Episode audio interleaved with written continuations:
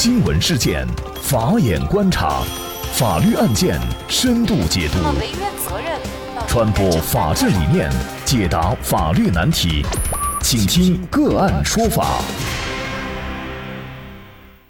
大家好，感谢收听个案说法，我是方红。今天我们跟大家来关注父子反杀夜闯家门者被判死缓。更多的案件解读，欢迎您关注个案说法微信公众号。据红星新闻报道，二零零九年七月二号，丰丘县清河集村九名村民前往丰丘县纪委，联名举报村支书许洪振贪腐问题。当晚，许洪振之子许振军带领多人到村里，对参与举报的村民进行打击报复。举报者之一张好峰的妻子常卫云被打伤住院。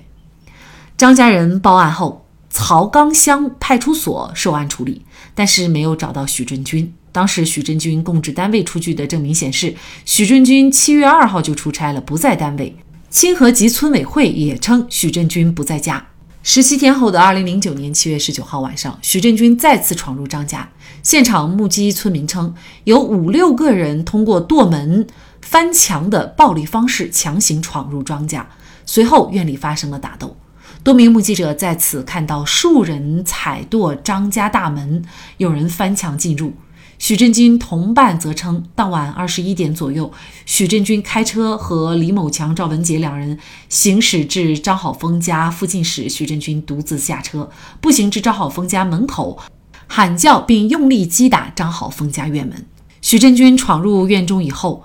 双方发生冲突，因为被砍中要害，许振军失血过多死亡。除了双方当事人，无人看到当晚院内的打斗情况。在张家附近围观的清河集村村民虽多，但无人上前去看。已经死去的许振军没法再开口。红星新闻记者获取的卷宗中，张好峰父子讲述了院内发生的事。张海滨说，他从二楼卧室下来，让二十一岁的妹妹报警，躲在屋里。父子俩站在院子里，每人手拿一根木棍，等警察来。他说，有过上次被打的教训，谁也没敢去大门口。担心被伤着，也不知道对方这次来了几个人。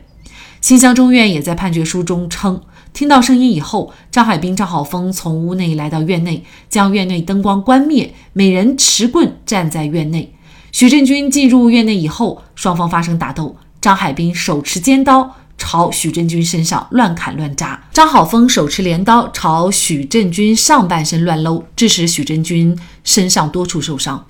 新乡中院经审理查明，听到打斗声以后，坐在车内等候的李某强持一把砍刀，和赵文杰也赶到了张家门口。张海滨和李某强各自砍了对方一刀。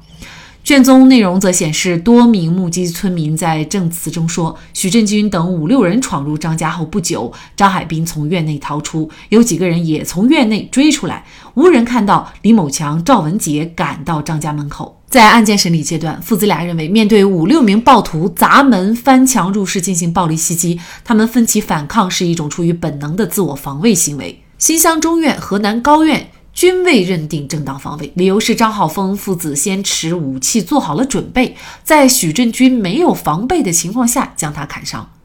张好峰父子被判处死缓以后，一直坚持申诉。二零一八年六月，最高人民法院出具驳回申诉通知书，称本案系张好峰检举许振军之父许洪振贪污受贿等问题而引发。对于张好峰的举报，当地纪委尚未作出明确的结论。案发前不久，许振军带人闯入张家，将常卫云殴打致轻伤。案发当晚，许振军又再次闯入，对本案的引发确有明显过错。最高法同时也认为，得知许振军多门时，张好峰父子持棒躲在院内，在许振军闯入以后，即实施殴打。而此时许振军尚未对他们造成不法侵害，且其闯入的目的尚未明确，因此二人的行为不符合正当防卫所要求的时间条件。之后，二人又持镰刀、尖刀对许振军进行砍击，最终导致许振军死亡，具有明显的攻击报复意图，而非防卫意图，因此不能认定为正当防卫。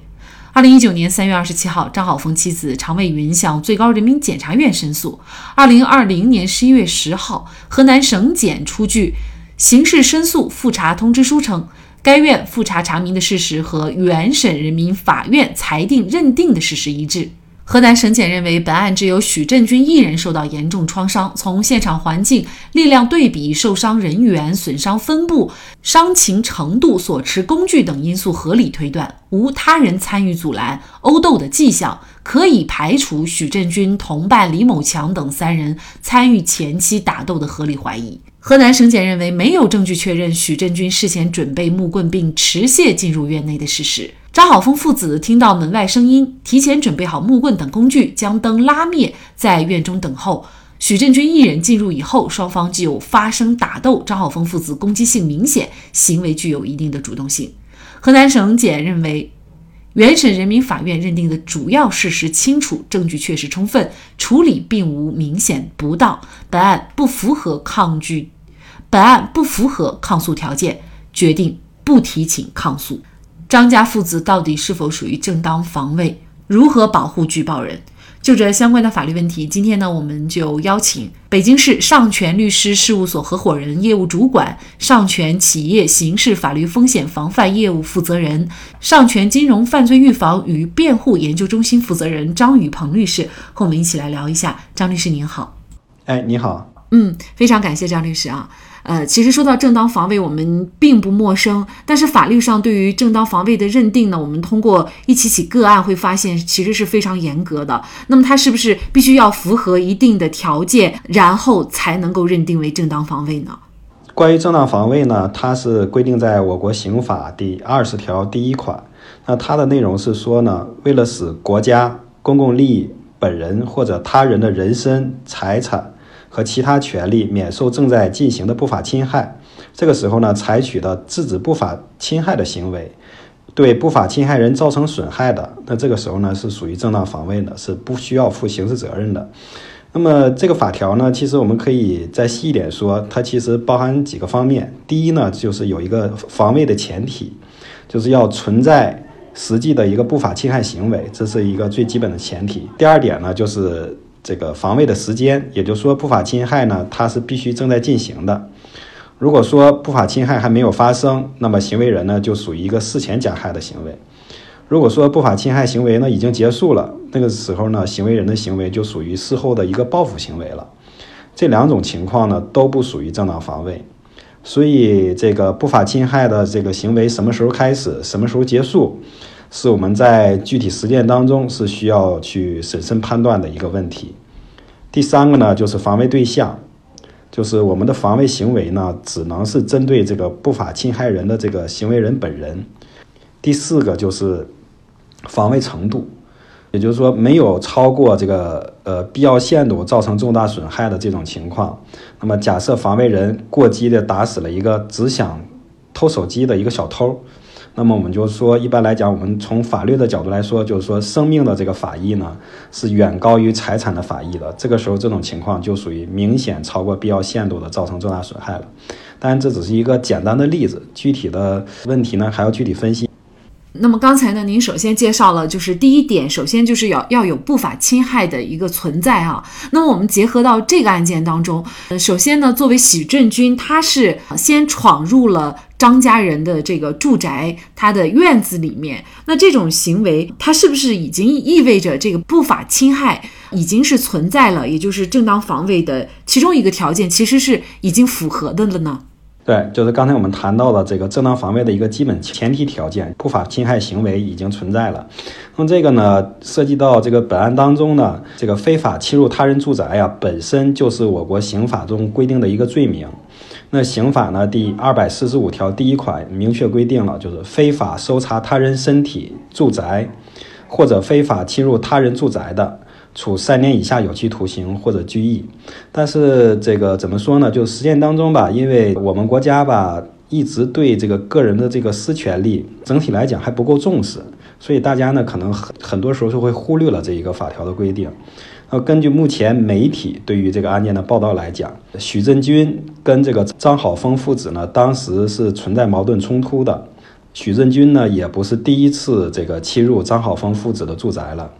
在这个案发前的十七天，十七天之前，许振军呢就已经带领了多人侵入了张家的住宅，并且打伤了张浩峰的妻子。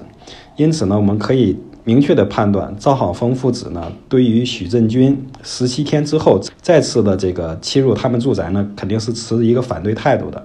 所以许振军的行为是非法性的，就是说为征得这个住宅主人的同意进入他人的住宅的这种情况。许振军他入侵住宅的目的到底是什么？我们现在已经不清楚了，这个人已经死亡了。但是不管他的目的是什么，都不影响他的客观行为的一个非法性。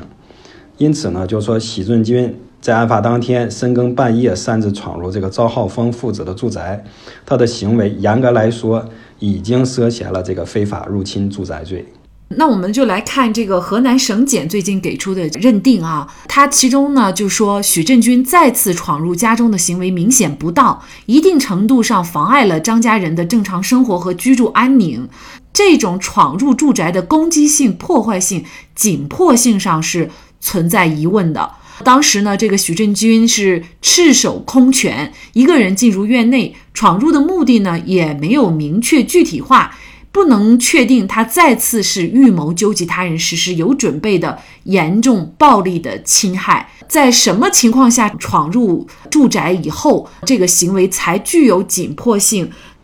嗯，是这样啊。首先呢，这个是这个河南省人民检察院呢，他做出的一个结论性意见。对于这个官方的结论性意见呢，首先我们是还是要尊重一下。第二呢，就是说从这个学术讨论的角度呢，我我觉得可以有不同的看法。呃，我说一下我个人的观点吧，就是首先呢，这个紧迫性呢，它是对应到了这个正当防卫的适用条件上，它包含了应该有两方面的意思。第一呢，就是防卫时间，就是不法侵害是否正在发生、正在进行。呃，在这个上一个问题中呢，我们已经确认了，就是说许振金的行为呢是具有非法性的，呃，涉嫌了这个非法侵入住宅罪。因此呢，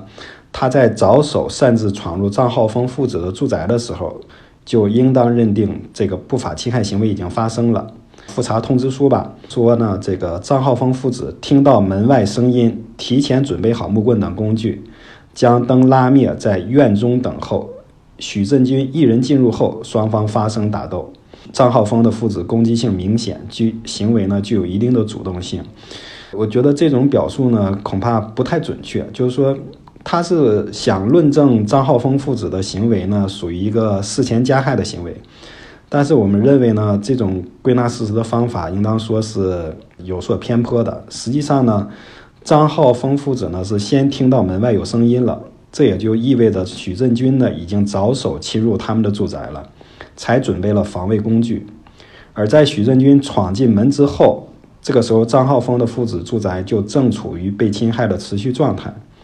在这种情况下，张浩峰父子与许振军发生打斗，显然就是我们刚才谈到的，是不法侵害正在进行的时候发生的。简而言之呢，就是张浩峰父子的防卫行为是符合这个我们刚才谈到的防卫时间的条件的。所以说，这个张浩峰父子的行为具有一定主动性，这种评价，我认为某种程度上可以说是不恰当的。第二呢，就是要谈一下防卫程度的问题。就是是否明显超过了必要限度的这种这个造成的重大伤害。我们假设这个许振军单纯的实施非法侵入这个张浩峰父子的住宅的行为，而没有后续的更多的不法侵害行为，那么在这种情况下，张浩峰父子这个打死许振军的行为显然是超过了我们说的必要限度的。但是实际上，这个许振军。他是否存在后续更多的不法侵害行为，在本案中证据上是存在争议的。我认为至少是不能排除这种可能的。根据这个呃省人民检察院出的这个刑事申诉复查通知书，那许振军是怎么倒门的？他的同伴。呃，是否参与打斗？许振军是否持有凶器等问题，其实在证据上是无法做出准确一个判断的。也就是说，用我们的话说，是无法达到排除合理怀疑标准的。就是我说的，不能排除许振军入侵张浩峰的住宅之后，会实施进一步的伤害张浩峰他人、侵害张浩峰父子的身体的一个行为。因此呢，就是说，刑事这个审查复查通知书说，认为闯入的目的尚未。明确具体化，其实这个某种程度上也说明了不排除这种可能的，但是这个可能又涉及到另外一个问题，就是证明责任的问题。刑事诉讼法呢，它有规定，就是说被告人有罪的证据呢是由人民检察院来举证的。而证明标准呢要达到确实充分。但是在过去呢，实践中呢，很多时候会把正当防卫，呃的证明责任呢落到被告人身上了。就是在我们这个案子中，就是让张浩峰父子来证明他们是正当防卫。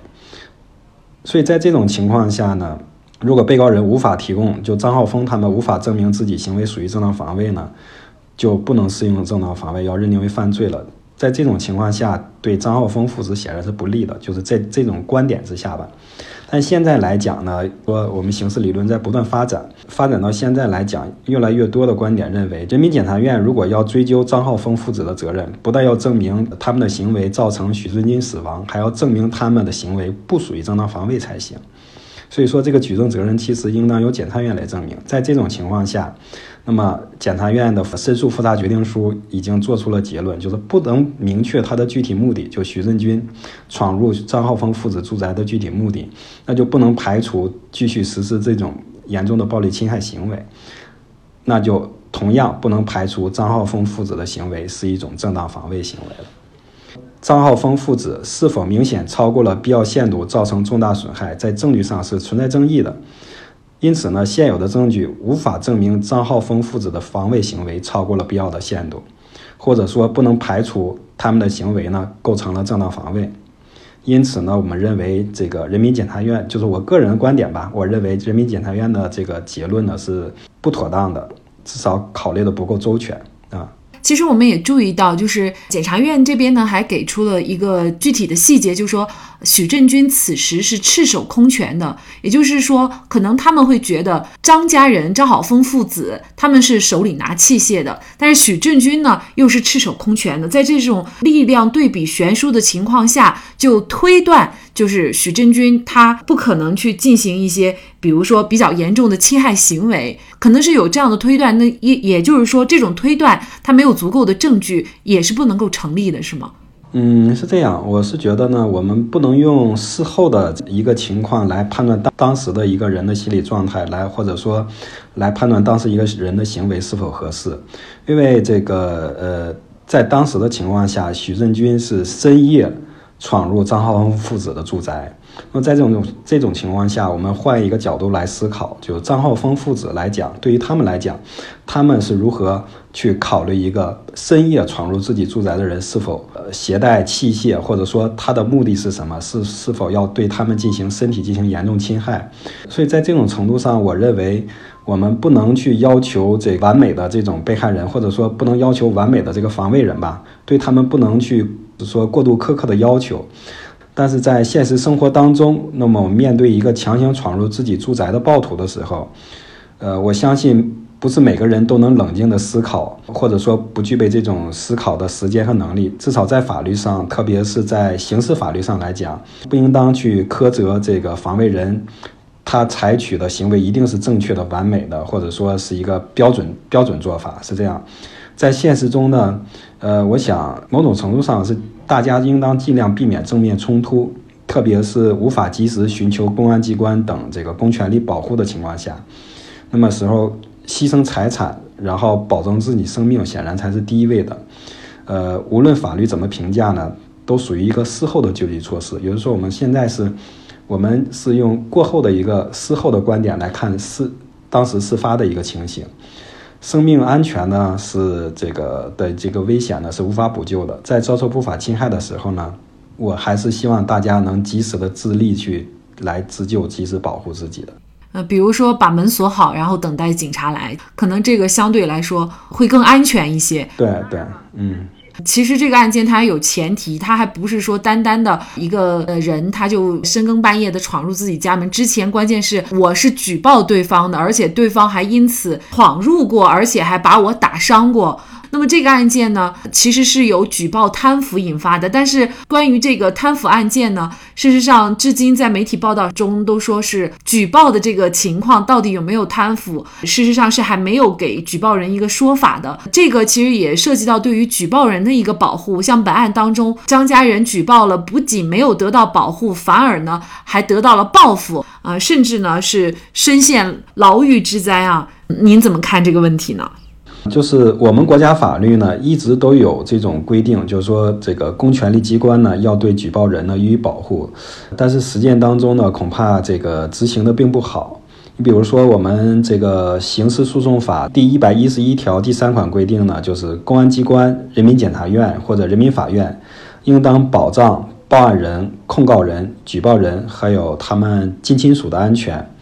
那报案人、控告人、举报人如果不愿意公开自己的姓名，或者这个报案举控告举报的这个行为呢，应当为他们保守秘密的，并且在呃更早的九一年，最高人民检察院呢制定了一个叫《最高人民检察院关于保护公民举报权利的规定》，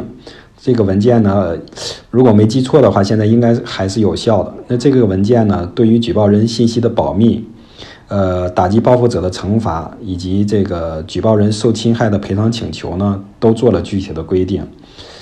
所以，我们回到本案当中呢，我们能明显的感受到悲剧的发生吧，是举报人的权利呢没有得到一个很好的保障所导致的一个最终的一个我们看到的一个可悲的结果。这也警醒了我们，就是对于举报人的保护，在立法上。其实我们已经做得很早了，已经很早的迈出这一步了，但是在执法上呢，呃，落实的并不够。我们只能说寄希望于这个公权力机关吧，能够更加严格的这个依照法律来保障这个举报人的权利。如果说这个本案当中举报人权利能够及时保护的话，那么这个悲剧可能不会发生。案件当中的这个张好峰的妻子呢，也一直申诉，目前已经是申诉了十一年了。那么现在呢，得到这样的一个结论，那作为妻子呢，可能她仍然是不服的。那么在这种情况下，她是否还有申诉的成功的可能呢？嗯，就我办理申诉案件的经验来看吧，就是申诉案件，呃，一呢就是。专业律师的这种帮助呢，肯定是非常重要的。但是有的时候，这个当事人本人的这种这个坚持，然后呢，他们当事人家属的支持呢，也是不可缺少的。这三点都具备了，那这个案子的申诉呢，才有可能成功啊。但是具体到本案当中呢，因为我们并不是呃实际的这个当事人，我呢也没有参与过这个案子，呃，所以呢，只能做一个简单的呃评价了。应该说，一些严重的暴力犯罪的主要起因，就是一些不大的小矛盾，甚至于是一些鸡毛蒜皮的小事。本案也同样，如果举报人的信息得到有效保护，如果在许振军第一次闯入张家的时候，矛盾就能够有效化解，那么这场悲剧就不会发生。村支书许振红到底有没有贪腐问题？许振军第一次闯入张家还打伤了人，为何没有被定罪？不追根溯源，解开这个疙瘩，张家人的申诉路也许并不会就此结束。好，在这里再一次感谢北京市上泉律师事务所合伙人、业务主管、上泉企业刑事法律风险防范业务负责人、上泉金融犯罪预防与辩护研究中心负责人张宇鹏律师。那更多的案件解读以及呢我们的线上视频讲法内容呢，欢迎大家关注我们个案说法的微信公众号。另外，您有一些法律问题需要咨询，都欢迎您添加幺五九七四八二七四六七这部手机号的微信号向我们进行咨询，我们会将您的问题转给我们专业资深的律师进行解答。好，感谢您的收听，我们下期节目再见。